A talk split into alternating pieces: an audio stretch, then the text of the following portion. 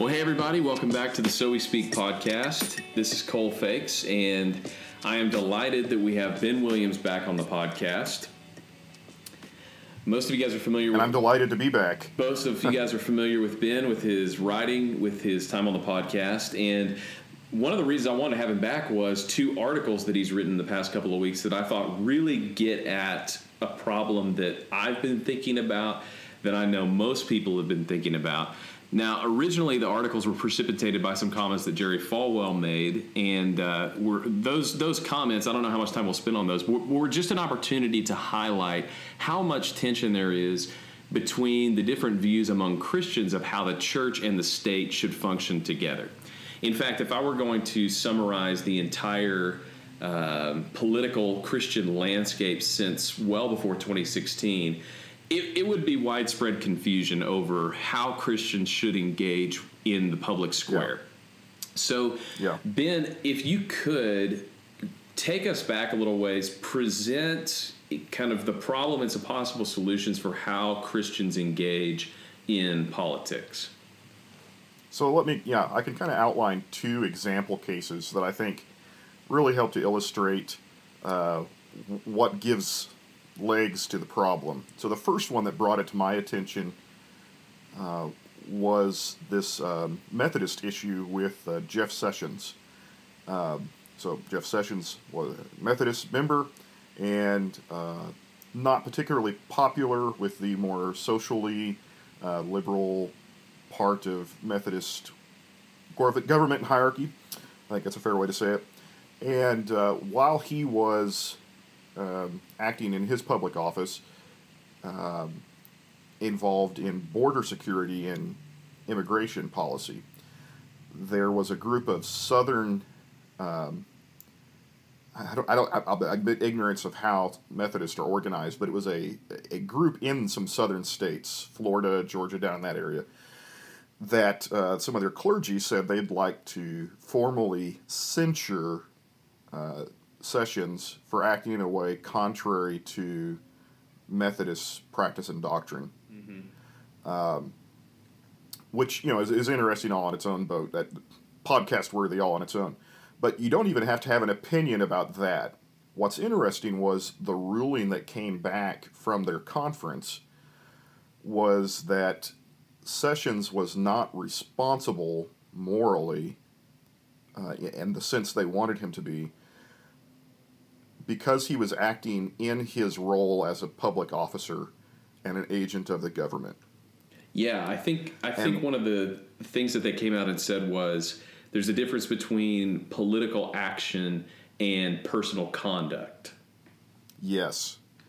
And that's where finally uh, one of my favorite Methodists, uh, Will Willimon, weighed in with his hair on fire uh, and wrote, you know, this scathing article, um, first criticizing the the bishops who were trying to criticize Sessions because he says Methodists haven't had any doctrine for a long time, so it's a hard thing to say that he's acting contrary to Methodist doctrine, which I thought was just like this gutsy thing to say to his own people.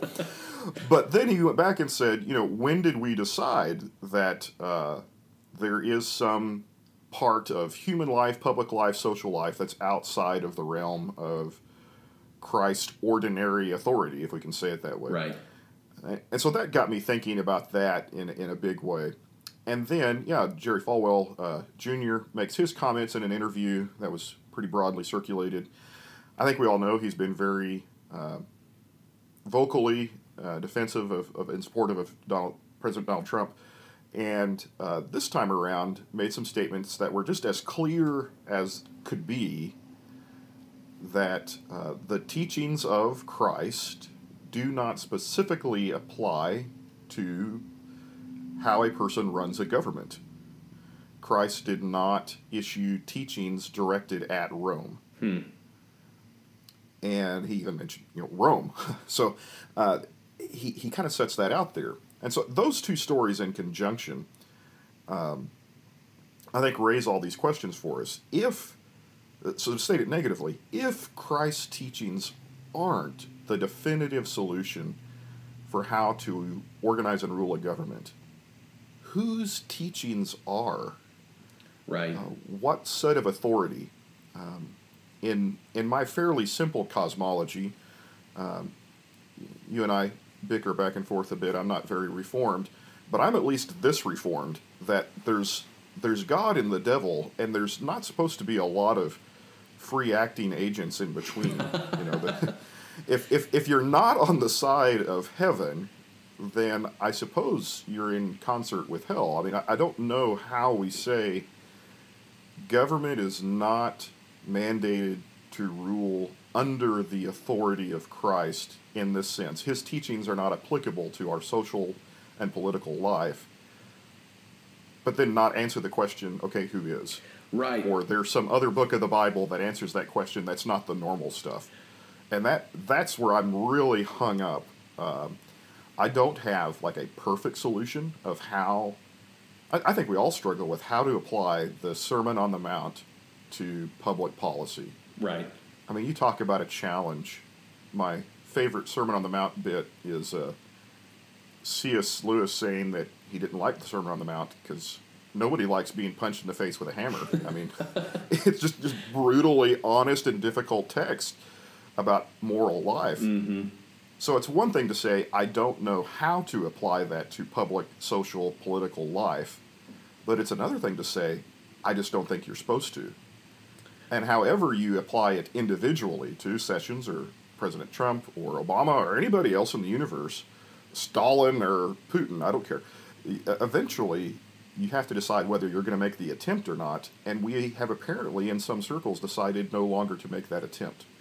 And that frightens me a lot. Um, another article I wrote for the blog, Cole, uh, you may remember I said don't compare things to the Holocaust. Mm-hmm. I'm not going to break my own rule and compare something to the Holocaust. uh, but if you look at uh, Lutheran ethics in Germany during the Holocaust, this is essentially the position they took mm-hmm. that you could be a good citizen and live beneath the Third Reich and its authority. You could even be a soldier. You could even work at Auschwitz and go to church on Sunday because uh, the paradox of being a Christian meant that your political life and your Christian life didn't necessarily make a lot of sense together. Mm-hmm. And uh, they defended that point of view. And I think Christians can universally say that was a bad idea. Mm-hmm. But we seem to be making a very similar argument. And I want to repeat, I'm not suggesting that out there in the United States somewhere is Auschwitz waiting to happen. Right. But the, the rationale is similar, and that concerns me a great deal. Yeah, I think I think it's I think there's this thing called Godwin's law that is as Yes. as discussions as discussions go on the internet, like the the limit of internet discussions is bringing up the Nazis. Like if if it goes Ah, on long enough, uh, that they Yep. they will be brought into the conversation. Yeah. Um, and I'm not accusing you of breaking Godwin's law.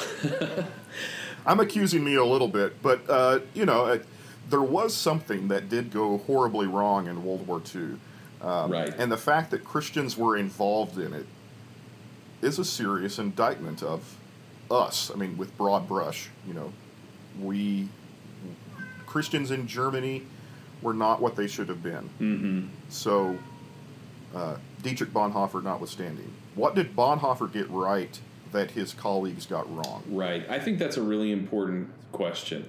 The thing, too, about this is I think you've highlighted the tension really well between, on the one hand, there is a struggle of trying to unite the private individual Christian life and legislating in the public sphere. So you have people like Jeff Sessions who, if I remember correctly, that whole dispute is about the border crisis or the Muslim ban, or you know, we're looking at how the Yeah. United States is dealing with groups of people as a country, as a political entity, and then um, beginning to kind of pluck verses out of the Bible to say, well, this is how people are supposed to act. And and on the on one hand, I think what people get right is they feel the discontinuity between treating a government like an, a, a ruling entity like a Christian individual. I don't think we can do that.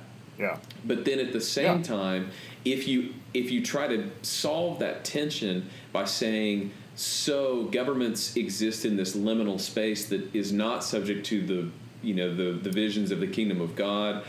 But you know they're not the kingdom of Satan either. That doesn't seem Yeah. very satisfying either. And and if I were to make one critique on the way that we as a social group of people as, as americans in, in the year 2019 envision government is we're coming to the realization through activist groups through some would say the radical left some would say the alt-right but as the political spectrum is polarizing what we're coming to realize is there is no amoral space even in politics Yes.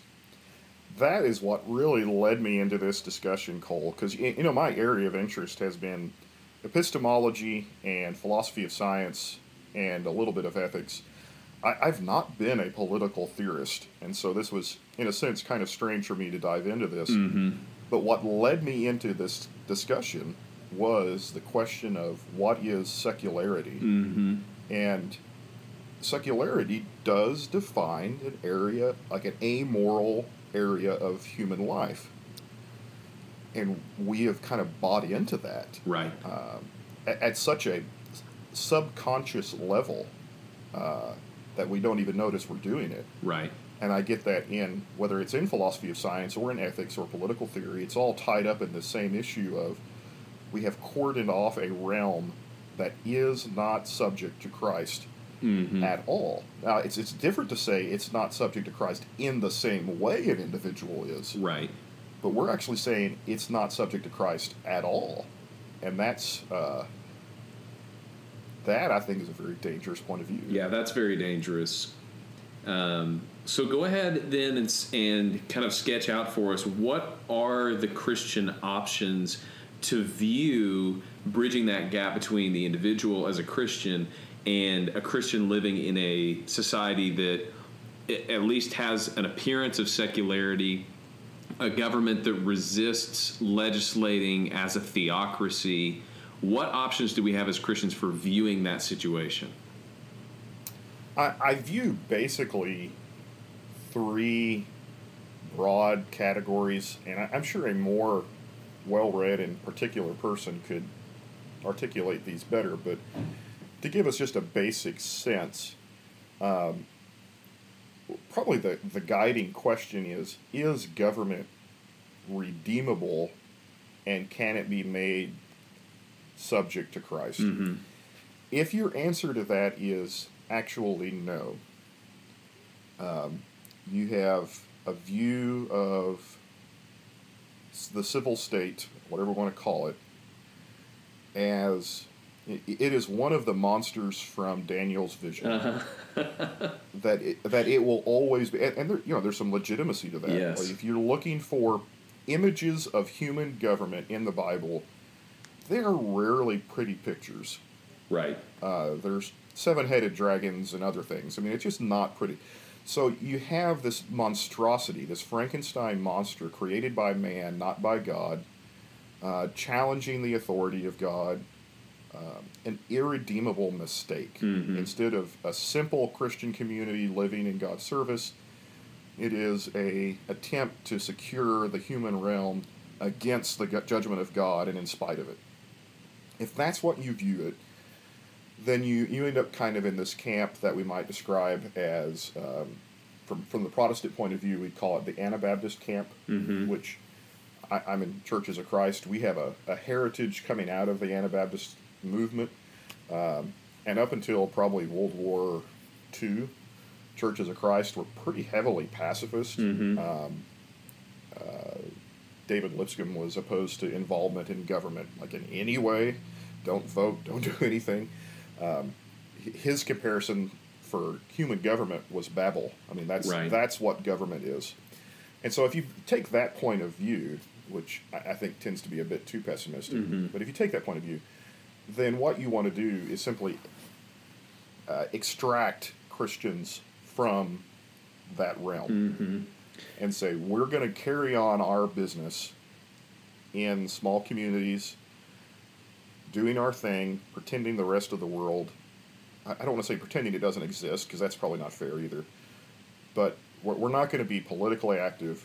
We're not going to focus on legislation. We're not even going to worry about legislation. We're not going to partic- participate in political activity because our allegiance is to Christ exclusively and not in any subordinate way to anything else. Right, and I want to So- I want to throw in two other maybe flanking positions that are probably pretty familiar. I, I think when people think Anabaptist and think pacifist, the, the easiest examples to think about would be, you know, that the the Amish and the Mennonites don't serve in the army. You think about people who Yeah. won't salute the flag, you know, that kind of thing. And and while that is an extreme, there are a lot of Christian groups who are from that tradition who don't bear quite so obvious uh, reservations about participating with the government in any way. Yeah. But but two other things I'm thinking of as you're talking is is first of all, I think within the Lutheran tradition at least, you know, Luther sees two kingdoms. You have the kingdom of heaven, you have the kingdom Yeah. of the world, and they're non-overlapping for the most part. So you get this sense, even if you didn't, you haven't studied this theologically, you just kind of osmotically get this sense that you have the kingdom of the world and you have the kingdom of God, and that in some way or another they are separately and independently existing. And one of the differences between these Yeah. groups is what do you think the relationship of the kingdom of heaven or the kingdom of God is to the world that we actually live in right now? Which would lead me to bring up another group. I think the the prevalence of premillennial dispensationalism, which shorthand for that would be like the Left Behind books, have deposited Yeah. into American Christianity, especially in the South. I mean, among Bible churches, Yeah. Uh, Southern Baptist congregations, is this sense that hey, you know what? All of this is going to go south way more than it is right now anyway. There's not a lot Yeah. we can do. It's a pessimistic eschatology. And whether or not, Yeah. I'm not saying anything about your actual eschatology. I mean, I'm not saying that that eschatology is wrong, but if you have that kind of ingrained in you, it creates a very dismissive, pessimistic view about what we're even capable of doing in reference to government anyway. Yeah, uh, yeah, that's that's a good example. Um, I, I- hate to keep calling it pessimistic or cynical, but in, in my mind, that's kind of what it comes back to. And when I'm feeling the most pessimistic about our country, I tilt in that direction personally because I, I, ah, I can't do anything anyway. Um, I'll tell you the watershed moment in my own life. I was a fairly politically active Republican, and in I forget the year, it was second term Bush uh, Bush W W Bush administration. I think we had a Republican president, or let's say that differently. We had a pro life president, a pro life House, and a pro life Senate, and a conservative leaning Supreme Court for like a two year stretch. Mhm. And abortion was still the law of the land Yeah. And that just crushed me. Mm. I thought I thought the agenda was that when this happened, this was my eschatology, right? I was going to get pro-life people in every branch of government, and then something would happen. hmm Now you could say, Ben, be a political realist. It's not that simple. Sure, but it, it really crushed me personally, and I thought, does it actually matter then? Uh, if pro life or pro choice persons are in power and it doesn't actually change reality, Right. maybe I just need to be part of a pro life community hmm uh, of Christians and let the world do what it's going to do, and we'll just be a place that adopts children and, and takes in refugees and, and shows life to the world in our own way. Yeah, Um, and I'm really glad you brought that up because I, I don't think that the majority of people who would say, you know what, the church and the state are completely separated. There's not a lot we can do. Um, we should seclude ourselves. Again, not not necessarily just the Amish. I mean, but but but uh, Christians who say the best thing we can do is to withdraw. You see this a little bit in in what we're going to talk about next in the Benedict option and those kinds of. Um, Yeah. kind of middle examples, but a lot of it comes out of hurt, not you know this sense of well, I'm not going to extend my moral framework into the government. I don't think people arrive at a withdrawal position primarily because they believe that the government doesn't need morality. I think they arrive at that position because they believe that they're powerless to affect the kind of moral change that they want to bring to the government. Yeah, I think that's the point of view. Um, and here I'll dip one once more into World War II. Uh, French pacifist in the countryside during World War II. Uh, they couldn't stop the Nazis, and they couldn't change the, the Vichy regime, and so they just took in Jewish refugees instead. Mm-hmm. Yeah, that that was their solution. We can't do anything about it, but we can hide Jews in the basement. Right. And, and that um, you know, you can understand that point of view. They they couldn't stop a Panzer, so what do you do? Mm-hmm. But um, I don't know that our situation is is quite like that, and that's uh, probably why I'm not quite one of those persons. Right. In the the Catholic, so I've been talking about from the kind of Protestant point of view. In the Catholic world, the kind of ultimate example of this would be monasticism, Right. which is literally a community built to do this. Mhm. And hey, God bless them. Um, Western civilization survived chaos in Europe because of the monastic tradition. Mhm. Uh, they were planting crops and feeding people and reading books and hiding books while the Hundred Years' War was going on and plague conquering the world, you know, uh, corruption in the papacy and in the bishopric and all that. And here are just these monks out there planting crops and taking care of people Right. it, it, it does there is some virtue to having those ports of safety and peace when the world goes completely mad Mm-hmm. but you almost have to believe the world has gone mad to do that Right. and i'm just not sure that that's where we're at it's a it's kind of a doomsday scenario it's it's the prepper version of christianity Right. the fallout shelter version I, i'm just not sure we all have to go to the bunker quite yet Right. So the first option, withdrawal, I think it spans many Christian traditions, but but probably originated in the Anabaptist tradition. What's the second option? So for me, uh, and if I'm trying to decide how we want to put this out in the spectrum, let me put two two poles out there, and then we'll drop some people in between them. The opposite pole would be a government run by Christians in Christian faith, a a Christian kingdom. Uh, Christendom would be kind of the opposite pole that not only is the government redeemable, it is the task of Christianity to assert the rule of Christ over the affairs of man in every sphere, including government. Uh, so again, from the kind of the Roman Catholic point of view, you know, you would, you'd want a uh, something akin to a theocracy. I mean, it would be a Holy Roman Emperor uh, type situation. That'd be kind of the extreme case. Uh, It's interesting that Roman Catholic doctrine gives us the extremes at either end monastic or theocracy, uh, yeah. divine right of kings, right? Uh, whereas Protestants have ended up somewhere in the middle. And you have um, our, you and I share kind of a personal love of, of Kuyper. And um, here's a guy who's deeply involved in politics, um, legislation, working within the government itself, and believes uh, his motto was a free church and a free state. Right. That you could put laws in place that codified Christian values to some level and then allowed the church to do its work of revitalizing civilization. And the government was the restrainer of evil and the supporter of the church. Mm-hmm. where we'll, where we'll struggle with that is that there are days when the Anabaptists are right, and that it hasn't Yeah. worked out. the The reason the Anabaptists came up with the they're kind of the inventors of separation of church and state doctrine, Right. Because everywhere they went, their particular set of doctrines, Anabaptists meaning they were telling people baptized to, in infancy to be baptized as an adult, Uh-huh.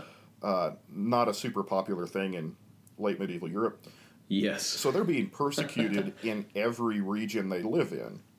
And their thought was maybe we should just not have the church tied up in government so much so that a group of Christians teaching this particular doctrine could survive in Switzerland without being persecuted by the Swiss reformers and so forth.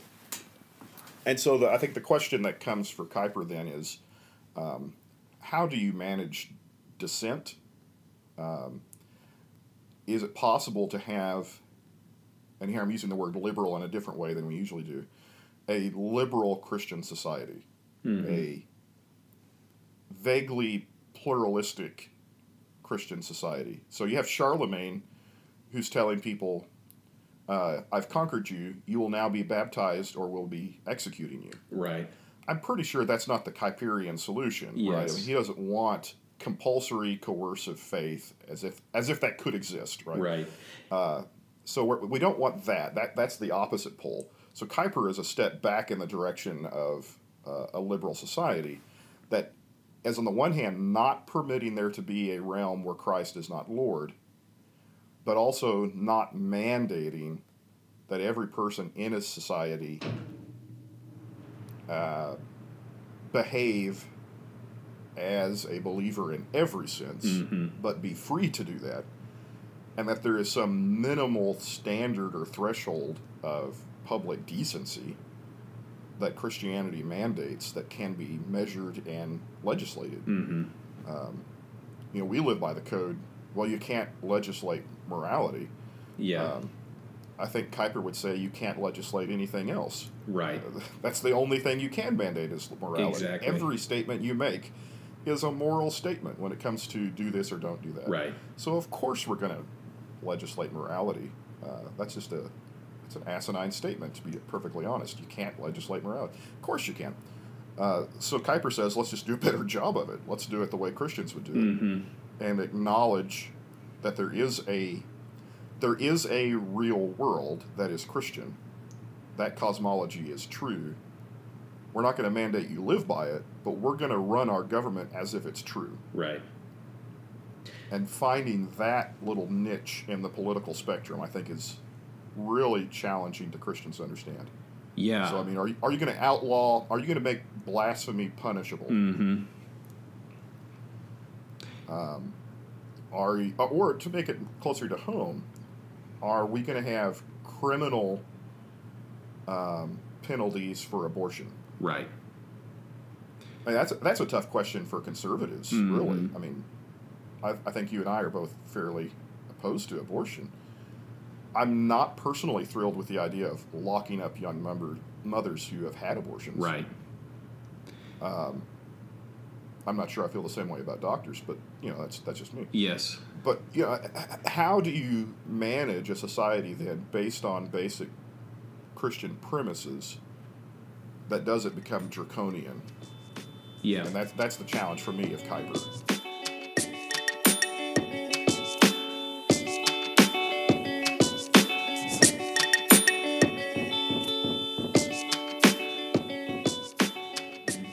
Yeah, I think you've described the tension really well. So, I, part of the tension I think comes in seeing the spectrum and seeing the two poles as the only option. So you've you've got people that basically say the first option is the government is corrupt, it's irredeemable, and so we should just withdraw from it. And then you have modified versions of that position, like the Benedict option, monasteries. Um, you do have some interaction with those, but but basically they believe What's the is it is it Hartgrove or what's the name of the fellow who does the like radical hospitality Right. new monasticism movement? Jonathan Wilson Hartgrove.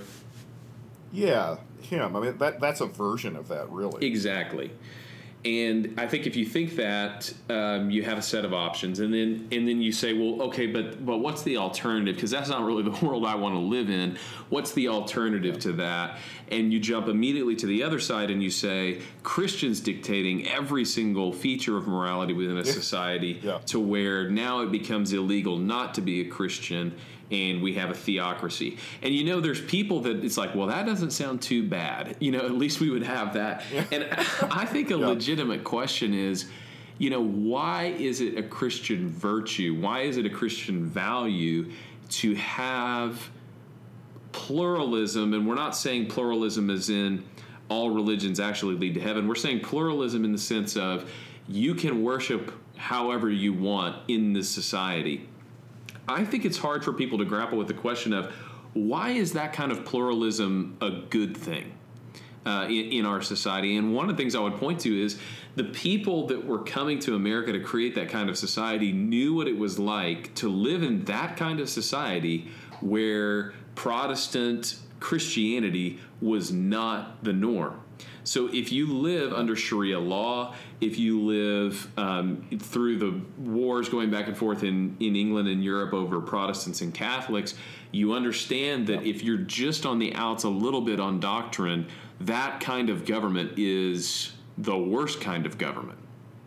And so you have people kind of seeking refuge from that coming to America. And what's interesting is you get the phrase separation of church and state from Thomas Jefferson, not in the Constitution, not in the Declaration of Independence.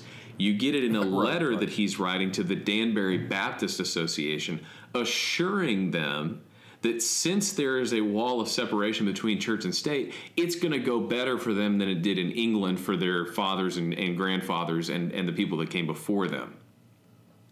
Yeah.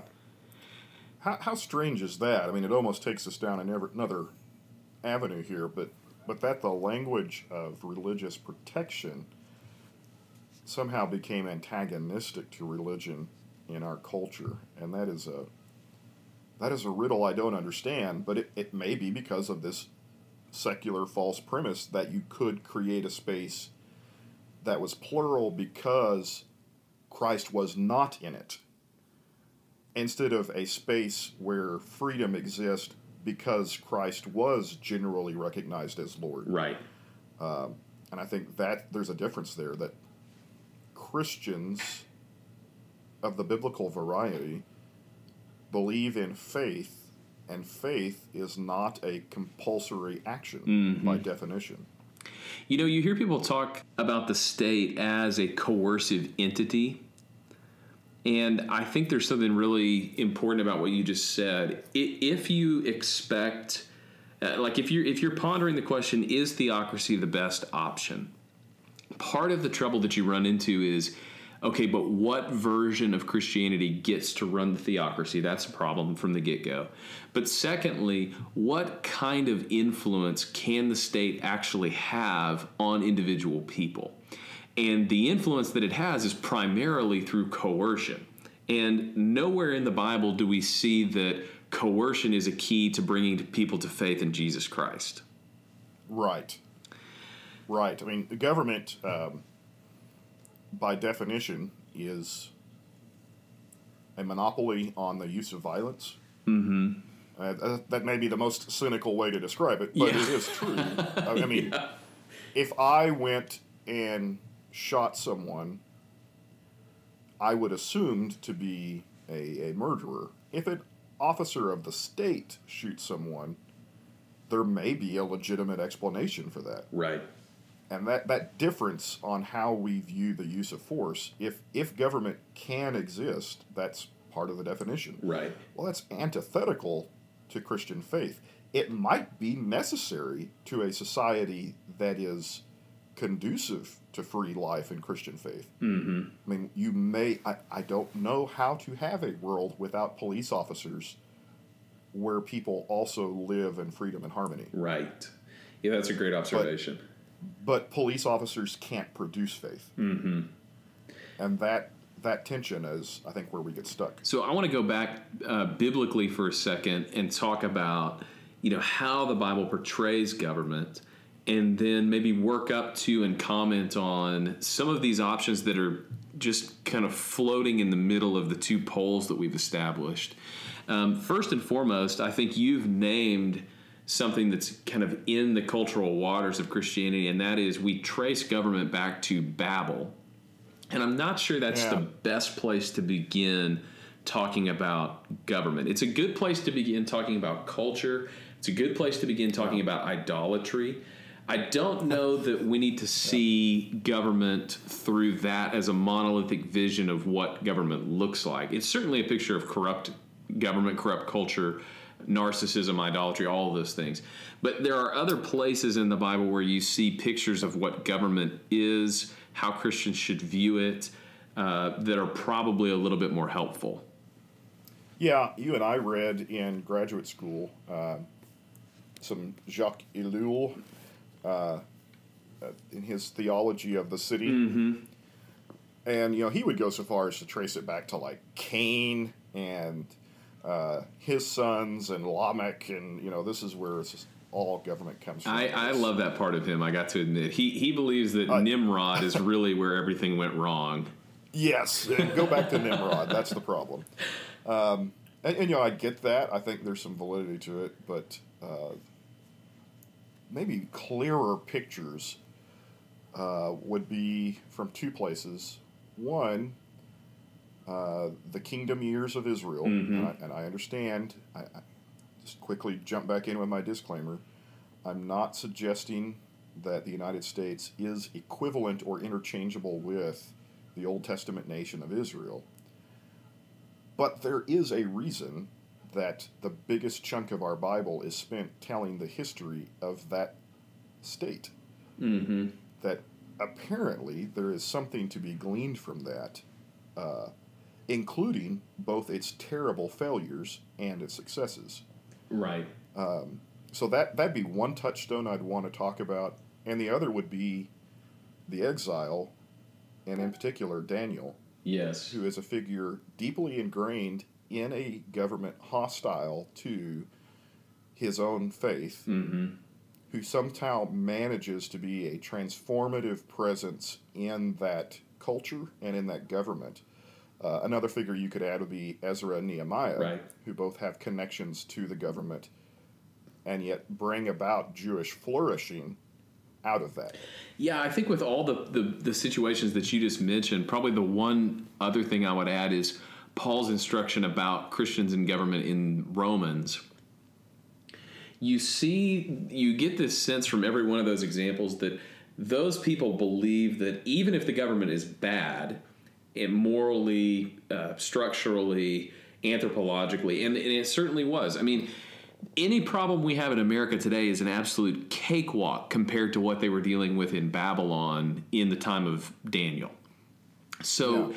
They see the government for what it is. It's a monster, but they believe that the government can be transformed. And here's kind of this is one of the things I really think is a takeaway for Christians in government. It is the Bible presents the government in such a way that it, in and of itself, is not a transformative mechanism. It's a restraining Yes. mechanism. In some places, it's an oppressive mechanism. But the Bible never views the government as a transformative agent in the world. Instead, the Bible presents the Holy Spirit and the individual soul, the family, and the church as the transformative mechanisms of society. So Yes. you get someone like Daniel, for example, who doesn't expect that the government is going to transform people into being good Israelites. But he does believe that the government can be better than it currently is, commanding idolatry and all those things. And the solution for him is his personal, faithful commitment to God and the practice of the things that God has commanded are going to lead to the transformation of the government itself. Yeah, I think uh, so. I'll both criticize and and laud the work of James Smith, who has essentially said this that the human is a worshiping creature, and when that worshiping creature takes his place in public life, it is a transformative influence. Mm-hmm. Uh, and so when Daniel throws up his windows and prays to God anyway, lion's den or no, that's a transformative force for good. Mm-hmm. Now, the criticism of Smith is I don't know how Daniel voted, and I Right. don't know. like, I still, I would still like to know some public policy decisions Yes. made.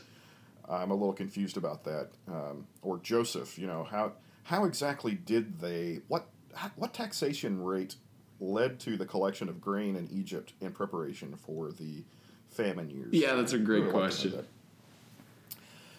But in, in any event, you know, I, that it, it is somehow possible for the Christian to be a transformative presence in the culture, in the government, and that the government can be better if we don't expect it to be the the arm of the Lord in the way that the church is or the family is.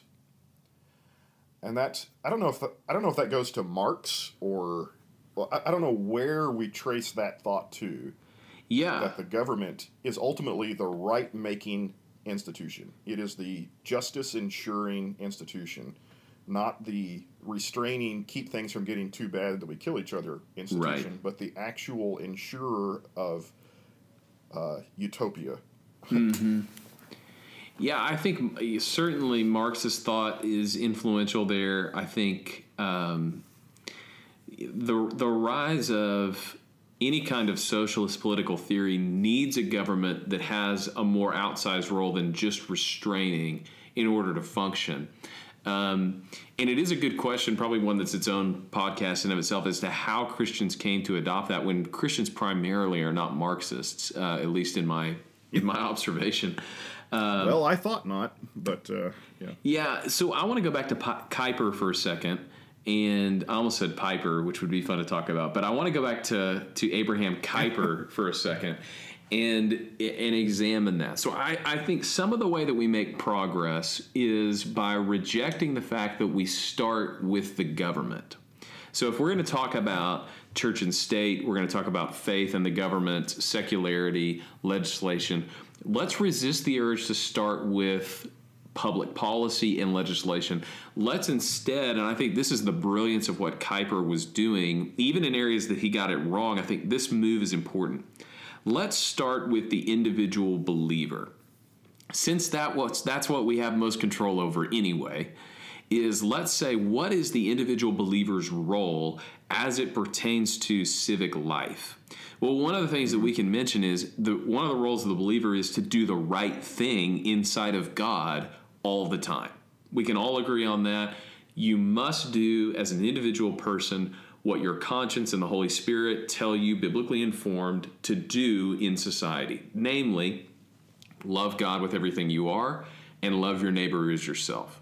So we start there. Then we can Sounds can like a good starting place. we can move out from there, and we can say there's all these other things that you should do. We can talk about how you should treat your neighbors as far as what it means to love them. You know, all of that kind of thing.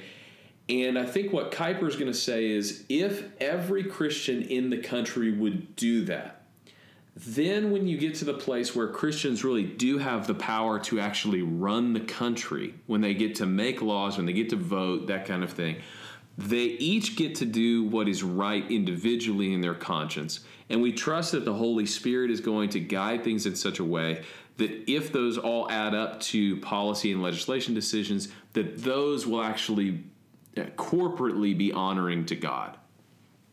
Yeah. Uh, I think you know I have a fascination in the world of ethics with what's called virtue ethics. And as opposed to kind of a deontological ethics that says, you know, I, I need to know how to vote on this ballot right now. I need a divine law from heaven in this instance. Um, virtue ethics would say uh, people becoming better people will know what to do generally in those situations Right. People, more Christ-like people, will make better decisions, uh, and, and that I think is is legitimate. I think your point about the the individual faith. I happen to have my little Bible app open to 1 Timothy two, uh, familiar passage where Paul talks about prayer for kings and all who are in high positions, that we may lead a peaceful and quiet life, godly and dignified in every way. The next sentence, this is good, and it is pleasing in the sight of God our Savior, who desires all people to be saved and to come to the knowledge of the truth. So the actual good goal is individual people coming to the knowledge of the truth of Christ's reign over the universe. Mm-hmm. Next sentence, for there is one God. Right.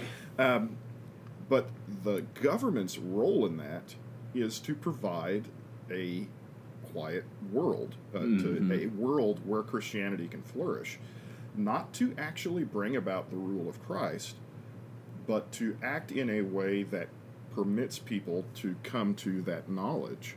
And then Christ does all the heavy lifting. That's always been the plan. Right. yeah, I think So I think depending on people acting out of faith, and and we can add showing some charity to each other. Um, economic theory is kind of difficult. Mm-hmm. Tax laws, tax policy is kind of difficult. Mm-hmm. I don't expect all Christians to have a clear sense of all of those issues. Uh, you can sit and just you can lose a week toss, talking to a policy wonk about you know regressive tax policy and this kind of tax policy, Right. and, and what's better for you know economics and all that. Or uh, anyway, uh, I'm not necessarily asking that all Christians believe in that in the same way I would or don't. Um, we can have some charity to each other in hopes that people becoming more Christ-like will generally make good decisions. That being the goal. That when you go to the ballot, you'll know the best thing you can do because you become the most Christ-like you can be, Absolutely. and that the government has made that possible.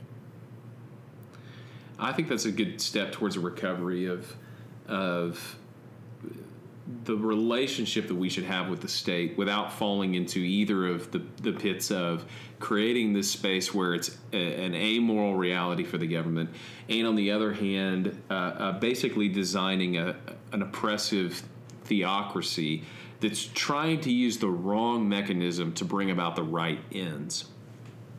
So we think, you know, well, the questions would be, well, how are we ever going to get anything done then? And and I don't think anything that we're saying prohibits lobbying, prohibits uh, Christian causes.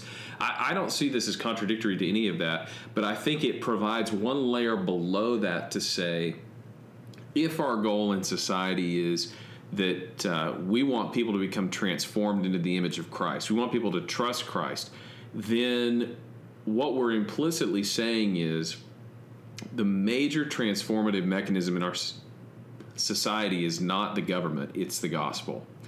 And Yeah. n- not to say that in a cheap way that means we don't have anything to do with government, but to say that if we want something to do with government, it's people who have been transformed by the gospel who are going to have the biggest impact.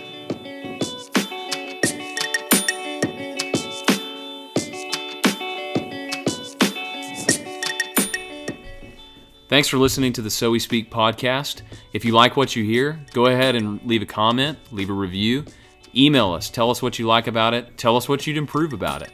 Thanks to all you guys who are listening, and we'll see you next week on the So We Speak podcast.